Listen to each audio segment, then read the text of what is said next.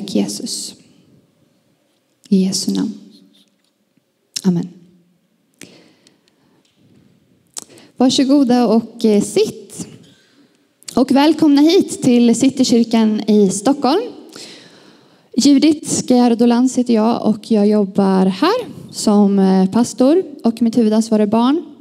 Och det känns jätteroligt att få stå här idag och predika för er. Och jag hoppas att ni har en bra sommar hittills. Jag har haft det i alla fall. Det har varit ganska härligt. Vi har varit ja, överallt om jag ska vara ärlig. På Nyhem och New Wine. Och... Men nu är vi här. Och nu ska vi vara här i typ tre veckor till. Så det känns jättehärligt att få landa tillbaka hemma. Det känns jättehärligt. Och eh, nu är det så här. Eh, att vi följer en bibelläsningsplan som församling. Och du kanske har hängt på eller inte. Det är helt okej. Man får välja själv. Eh, jag höll på att säga att luften är fri. Det sa vi när vi var små. Men jag menar att valet är fritt. Men vi läser i alla fall ett kapitel om dagen. Och om du vill hänga på så är det inte för sent. Jag tänker att man kan komma ikapp. Typ om du läser två kapitel om dagen så borde du komma ikapp. Eller? Ja, något sånt. Så du får hänga på fortfarande om du vill. Och på vår hemsida så kan man ladda ner själva bibelläsningsplanen då. Och vi tar oss från Efesiebrevet ända till Judabrev. Det är toppenbra. Och eh, vi har sagt här till varandra, eh, vi pastorer eller vad man ska säga, att vi ska predika lite utifrån de här bibeltexterna. Men man fick välja fritt. Så det är fri tolkning, så jag tänkte, jag väljer fritt. Och därför så tänkte jag faktiskt predika utifrån eh, Filipperbrevet idag. Och det var några som älskar Filipperbrevet, kände jag här. Vem var det som älskar Filipperbrevet?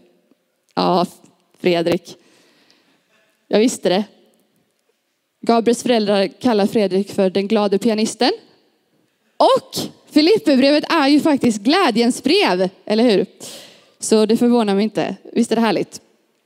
Och jag vet inte vad du har för relation till det här brevet. Men många nämner det som ett brev fullt av glädje.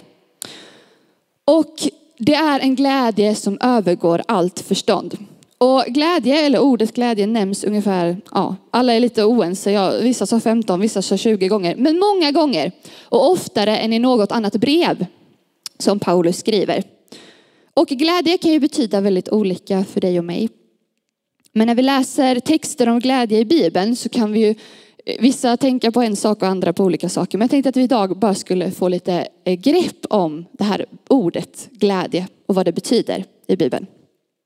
Och förra veckan som sagt så var jag och Gabriel på Nyhem. Och eh, vi var där från tisdag till söndag tror jag det var. Och vi bodde eh, hemma hos några kompisars släktingar. Och de hade ett sånt här underbart vackert hus. Ute på landet. Ett rött trähus. Som var bara så här, ah, det var så vackert. Och så var det bara en sån här äng som omgav hela huset. Och så kommer man från Stockholm vet, det är bara betong överallt. Och så bara kommer man dit och så känner man bara, wow. Vad är det här för plats? Och så en morgon så satt jag ute på deras eh, altan. Och de hade fönstren öppna och det blåste brisar. Jag åt mat, jag älskar att äta mat. Och så bara kände jag så här, wow. Hur härligt är inte detta? Och jag kände, du vet, man kan bara känna, jag vet inte om ni känner med mig nu. Men hur friden bara så här lägger sig. Och så bara känner man. Och så kommer också glädjen. Man känner glädje över att man lever. Att man får möjligheten att leva på den här jorden. Ja, du vet alla sådana här saker. Man bara känner sig så glad. Men, här kommer det. Plötsligt så kommer det en fluga. Och då kan ni ju tänka så här, vad ska hon säga nu? Jo, den här dumma flugan kommer och flyger in. För det är en sån här typ inglasad balkong. Den flyger rakt in. Och sen av någon himla anledning så får den för sig att den ska flyga upp i taket. För där är vägen ut igen. Så här. Men det är ju ett tak. Det går ju inte att flyga ut genom taket. Men den har bestämt sig för att där ska jag min sann och dag flyga ut. Och den surrar jättehögt. Alltså jättehögt. Så här. Och jag känner bara, mm, det här var ju lite irriterande. Och slår i taget. Nu är jag så här. Så här. Jättestörigt. Sen kommer det en till fluga. Den gör exakt samma sak. Bzzz. Zum, zum, zum, zum, zum. Sen kommer det en till fluga. Zum. Och så en till. Till slut är det fyra stycken flugor som bara tar över hela det här rummet, tycker jag då. Och jag bara känner hur jag blir mer och mer och mer och mer irriterad. Och den här friden som jag kände för typ trettio sekunder sedan är som bortblåst. Jag bara, kan, jag önskar bara att alla flugor dog på jorden. Och att det inte fanns några flugor. Alltså du vet, man blir så här orimlig. Åh, oh, jag bara önskar att alla flugor skulle försvinna. Och, ja, du vet, allt sånt där. Och eh, mitt i det så var det som att jag bara så här, okej, okay, vänta lite här nu. Vad var det som precis hände? Jag vet inte om det var Gud som pratade med mig eller om det bara var jag som tänkte. För Gud bor ju i mig så han kan väl tänka genom mig eller något. Men det var som att jag upplevde så här. Judit, det kvittar hur dina omständigheter ser ut. För om du inte har frid och glädje som kommer inifrån så kommer du att tappa den. För den är beroende av saker som är utanför dig. Den är beroende av yttre ting. Och den friden är inte en frid som består. Den enda friden som består när det stormar runt omkring är den som är på insidan. Eller då när flugor försöker ta, ta min frid. Så är det bara den friden som består på insidan. Och det är inte vilken frid eller glädje som helst. Utan det är Guds glädje och Guds frid. Och så blev jag påmind om just det. Att det är ju faktiskt den där friden jag ska jaga i mitt liv. Och eftersträva i mitt liv. Det är ju jättehärligt att bo i ett sånt här fint hus på landet. Men även det kan försvinna. Jag behöver eftersträva Guds glädje och frid i mitt liv. För att den ska bestå genom alla omständigheter. Det kvittar hur mycket jag försöker fixa till mina yttre omständigheter. Om inte sann glädje finns på min insida. Och i då Filipperbrevet så gläds Paulus över sina bröder. Och uppmuntrar dem att glädjas oavsett sina omständigheter. Paulus verkar ha funnit något som inte påverkas av hans omständigheter. För när Paulus skriver Filipperbrevet så sitter antagligen han i fängelse i Rom. Och det verkar även som att han är besviken på en del personer som predikar evangelium för att göra hans eh, tid i fängelset tyngre. Och det finns många saker som har hänt honom tidigare som skulle kunna göra att han är arg och besviken. Men Paulus säger som svar till detta i Filipperbrevet ett, arton till nitton. Filipperbrevet ett, arton till nitton. En sen. Kristus blir ändå på ett eller annat sätt predikad. För syns skull eller uppriktigt. Och det är jag glad över. Och jag vill fortsätta glädja mig. För jag vet att detta kommer att leda till min frälsning. Därför att ni ber för mig och Jesu Kristi ande hjälper mig. Så glädjen handlade inte för Paulus om hans omständigheter. För de gav honom vid det tillfället inte särskilt mycket glädje. Utan glädjen verkade handla för Paulus om att han var fri, frälst och förlåten. Och att evangelium faktiskt predikades i kraft. Han var ju ändå en apostel så jag fattar att han var glad över det. Men Paulus omständigheter skrek inte frid och glädje men hans inre jublade ändå. Och jag tror inte att det är så här. För ibland så kan jag uppleva att när man läser om att vara glad i Bibeln så handlar det om någon sån här frikyrklig grej. Att man ska gå runt och le hela tiden även fast det är jätteont på insidan. Typ så. Och ibland kan jag se det framför mig som att du vet, när man slår i sin lilltå. För det gör ju jätteont att slå i sin lilltå. Om det inte är ont för dig när du slår i din lilltå då vet jag inte vad du är för supermänniska. Men för mig gör det jätteont när jag slår i min lilltå. Och så ska man ändå, du vet, så här, när man slår i sin lilltå så här. Åh, vad härligt mitt liv är. Fast du vet, på insidan så bara nej, det är så ont så här. Och så kan jag tänka ibland att vi tänker om glädje. Att vi ska bara klistra på någon slags yttre leende. För att vi är ju frälsta och vi är ju kristna och vi har det så bra. Fast vi egentligen har det väldigt ont på insidan eller i våran lilltå då. Och det där fejkleende tänker jag är samma grej som den här friden jag kände i, den här, på den här altanen. Den beror bara på omständigheter. Den kommer inte inifrån. Och Paulus uppmuntrar inte Filipperna att vara låtsasglada. Utan han uppmuntrar dem att hitta glädjen i Gud. Och det är en annan typ av glädje än ett leende på läpparna. Eller den där roliga filmen som jag såg som jag skrattade åt. Paulus pratar om en glädje som inte kommer från det naturliga. Utan som kommer från det övernaturliga. Glädjen behöver komma från Gud. Och Gud ser vi inte. Men vi tror på att han ständigt verkar i oss. Men vad är det då för glädje som Gud ger? Och vad står det om glädje i Bibeln? Nu kommer jag bli lite teologisk här. Jag hoppas att det är okej. Okay. Jag kommer att köra lite ordstudier här. Jag hoppas också att det är okej. Eh, glädje, grekiska. Och nu är det så roligt för man ska säga grekiska ord och så har man ingen aning om hur de uttalas. Men jag googlade och jag tror att det ska låta så här. Eh, chara. Så glädje, eller chara, är nära kopplat med andra ord. Som till exempel charis, som betyder nåd. Och charisomai, som betyder att ge fritt. Men det finns också i ordet tacksamhet, som heter eucharistia. Och det är också därifrån vi får ordet eukaristi, som är ett annat ord för nattvarden. Och eftersom alla de här andra orden innehåller ordet glädje, chara, så berättar det för oss att de här orden, glädje, nåd, tacksamhet, att ge fritt, alla de här orden är sammankopplade med varandra. Ordet har alltså en ganska så djup betydelse. Det är inte bara den här yttre glädjen utan det är någonting annat också. För glädjen är då nära sammankopplad med nåden. Och det är något som Gud ger utan kostnad. Alltså han ger det fritt. Och responsen på detta blir djup tacksamhet. Och vi kan se detta när vi läser i Bibeln om glädje. För ofta används ordet i koppling med Guds frälsningsverk. Och Guds frälsningsverk verkar faktiskt till och med vara den huvudsakliga anledningen att glädja sig.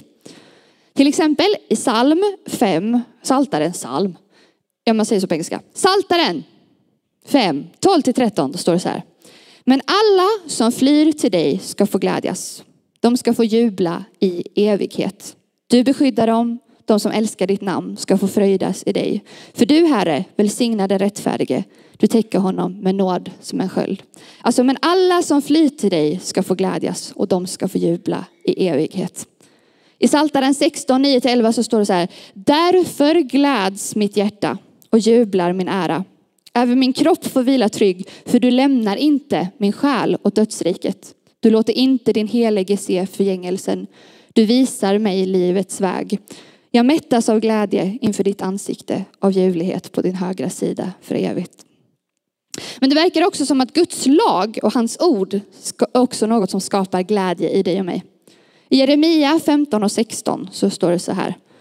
Dina ord kom och jag åt dem. Ditt ord blev mitt hjärtas fröjd och glädje. Alltså de som följer lagen och tar till sig lagen, Guds ord, ska få glädja sig.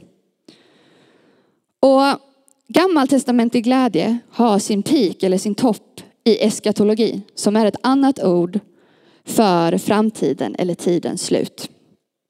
Och det är tiden när Herren en gång för alla ska frälsa Israel. Och det verkar som att glädjen finns i Gud, men inte bara för att han är Gud, även om det också är att glädja sig. Utan för att han är den han är och han har gjort det som han har gjort. Frälsning, lag, befrielse i evighet. Israels folk, de kunde glädjas trots sina lidanden för de visste att de var i Guds händer. Och det är ett löfte som vi som Guds folk kan leva i här och nu idag också. Glädjen finns i Guds nåd. Han ger oss sin nåd. Och vår respons blir djup tacksamhet. Så utifrån detta då så är ju inte glädje något som är beroende av världen eller yttre saker. Utan den är ytterst sett beroende av Gud. Och det som är så fantastiskt med detta är att Gud faktiskt då är densamma igår och idag och i evighet. Och därför så kan inte han rubbas. Din glädje finns tyvärr inte i din sommarstuga, även om den är superhärlig om du har en sån. Utan den finns i hans frälsande armar. Paulus glädje, som han uttrycker i Filipperbrevet, fanns i hans frälsning. Och vetskapen om att han var räddad och tillhörde Kristus. Och det är ju sån här glädje som får rädsla att rinna av. Det är sån här glädje som ger dig och mig en djup frid som är rotad. Jag kan nästan se det som ett sånt här jätte, jätte, jättestort träd med djupa, djupa rötter. Flera år av torka skulle inte rubba ett sådant träd. Det skulle ändå stå fast. Medan de ytliga träden, alltså de som har ytliga rötter, dör efter några års torka. Glädje handlar om att djupt inom dig känna frid. Djupt inom dig vara trygg. I vem Gud är och vem du är i honom. Och veta att hos Jesus finns min dåtid, min nutid och min framtid. Och när rädslan får rinna av, då får faktiskt glädjen utrymme. Och friden får faktiskt råda i våra hjärtan. Och den vissheten att jag bara vet att jag vet att jag vet att jag är frälst. Den kan ju faktiskt inte komma med något annat än innerlig djup glädje. Och Paulus säger inte bara så här, det här är någonting som finns tillgängligt. Utan han säger att du och jag som Guds folk, vi som är troende, vi som tror på honom, vi är faktiskt kallade att leva utifrån den här glädjen. Alltså vi har ett kall över våra liv att leva utifrån den här glädjen. För på så sätt så kommer du och jag vara Guds vittnen i en värld utan hopp och glädje. Paulus säger till Filipperna att det är den här glädjen som särskiljer dem från världen. Och när världen är beroende av yttre ting, världsliga ting, så är vi endast beroende av honom. Och vi ska läsa Filipperbrevet igen. I Filipperbrevet tre, sju till elva så står det så här. Men allt det som var en vinst för mig räknar jag nu som förlust för Kristi skull. Ja, jag räknar allt som förlust därför att jag har funnit det som är långt mer värt. Kunskapen om Kristus Jesus, min Herre. För hans skull har jag förlorat allt och räknar det som avskräde för att jag ska vinna Kristus och bli funnen i honom. Inte med min egen rättfärdighet, den som kommer av lagen, utan med den som kommer genom tro på Kristus. Rättfärdigheten från Gud genom tron. Då känner jag Kristus och kraften från hans uppståndelse och delar hans lidande genom att bli lik honom i en död med honom. I hoppet om att nå fram till uppståndelsen från de döda. Paulus säger att allt det som var en vinst för honom förut räknar han nu som en förlust för Kristi skull. Och för Kristi skull så har Paulus förlorat allt och ändå så har han glädje. För kunskapen om Kristus, att förstå vem Kristus är, leder ju till relation med honom. Vi får lära känna honom. Och kraften från hans uppståndelse gör att vi själva kan få nå uppståndelse i våran framtid. Och allt det som världen säger är en vinst räknar ju nu faktiskt Paulus som en förlust för Kristi skull. Alla världens saker kan ju faktiskt försvinna, påverkas eller förändras. Men om vi sätter vår tilltro och välbefinnande i det som är förgängligt så är det lätt att det rubbas. Men den troendes glädje finns i det oförgängliga. Alltså det som inte kan försvinna. Och det här låter ju härligt, eller hur? Bra, bra Judit, jag fattar. Det är glädje, jag ska ha det. Men jag har varit kristen i hela mitt liv. Eller jag är nyfrälst, jag är troende. Och ändå sitter jag här och har svårt att låta Gud vara min glädje i mitt liv. Det är okej. Okay. Jag kan säga så här, välkommen till klubben. Uppenbarligen blev jag ju otroligt irriterad av de där flugorna. Det får man ju bli. Men det var inte bara att jag blev irriterad av flugorna utan jag kände ju all frid bara försvann.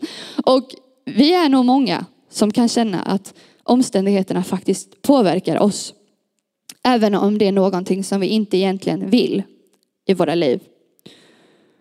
Och jag ställer mig också den här frågan. Hur kan jag låta den här friden och glädjen få fylla, fylla mig?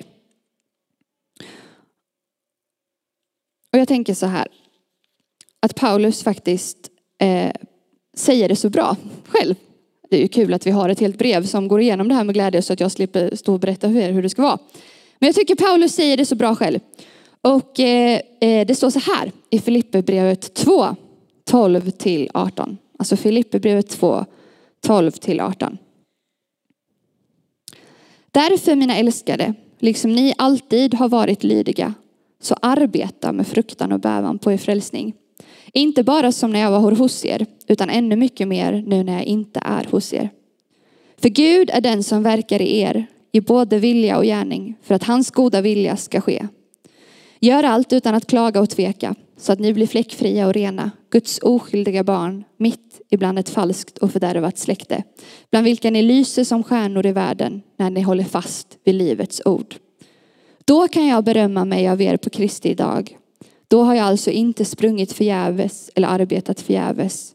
Även om mitt blod blir utgjutet då ni bär fram er tro som offer, är jag glad och gläds med er alla. På samma sätt gläder ni er och deltar i min glädje. Paulus säger här för det första, du kan jobba på din frälsning. Jag älskar nåd. Det är fantastiskt med nåd. Men ibland så tror jag att vi... Och den är alltid tillgänglig för oss. Vi får den alltid. Okay? Men ibland så känns det som att vi glömmer bort biten av att du och jag faktiskt är inbjudna att mogna och växa i vår frälsning. Du och jag kan faktiskt göra saker i våra liv för att dra oss närmare Jesus. Göra oss tillgängliga för honom. Låt honom fylla oss med sin nåd och allt det här. Du och jag är lärjungar på den här jorden. Och man säger oftast när man pratar om lärjungar att man blir som en nyfödd som sen ska mogna. Och om en nyfödd bara hade legat så här hela sitt liv så hade den inte lärt sig någonting.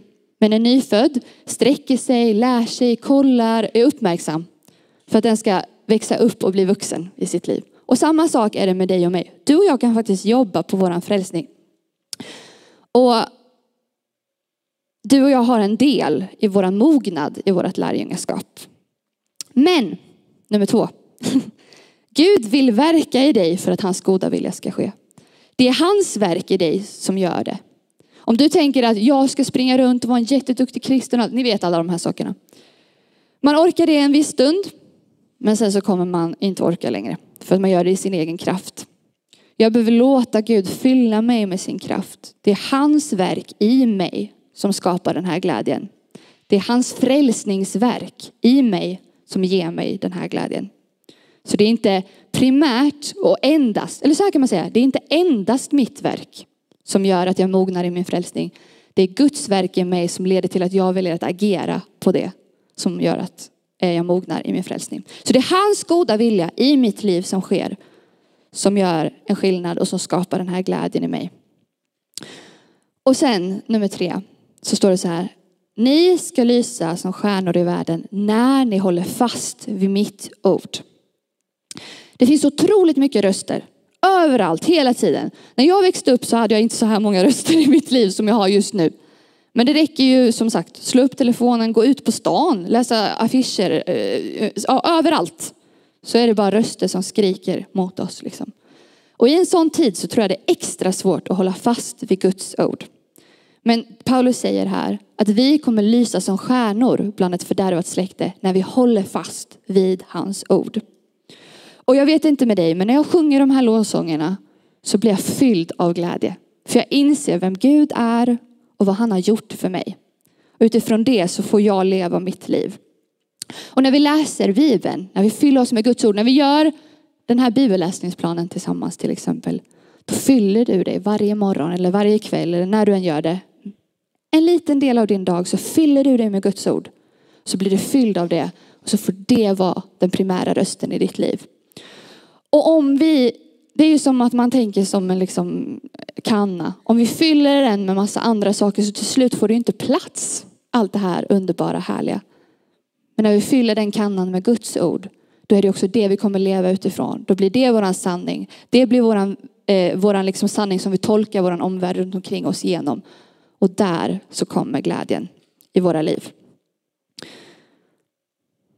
Vi behöver meditera på Guds ord. Meditera på hans frälsning. Och påminna oss om vad det innebär att vara frälst. Du är beskyddad. Du är älskad. Du är omsluten. Gud är din borg. Han är din fästning. Han är din gode fader. Han är din herde som skyddar dig mot alla lejon. Han är din upprättare. Han är din läkare. Och han är din befriare. Och han är din evighet. Inte ens döden kan skilja er åt. Döden kommer till och med att förena er fullkomligt en gång för alla. Allt det här behöver du och jag påminna oss om för att kunna ta emot den här glädjen som Gud vill ge oss. För det hjälper oss att hitta och bevara glädjen i Kristus.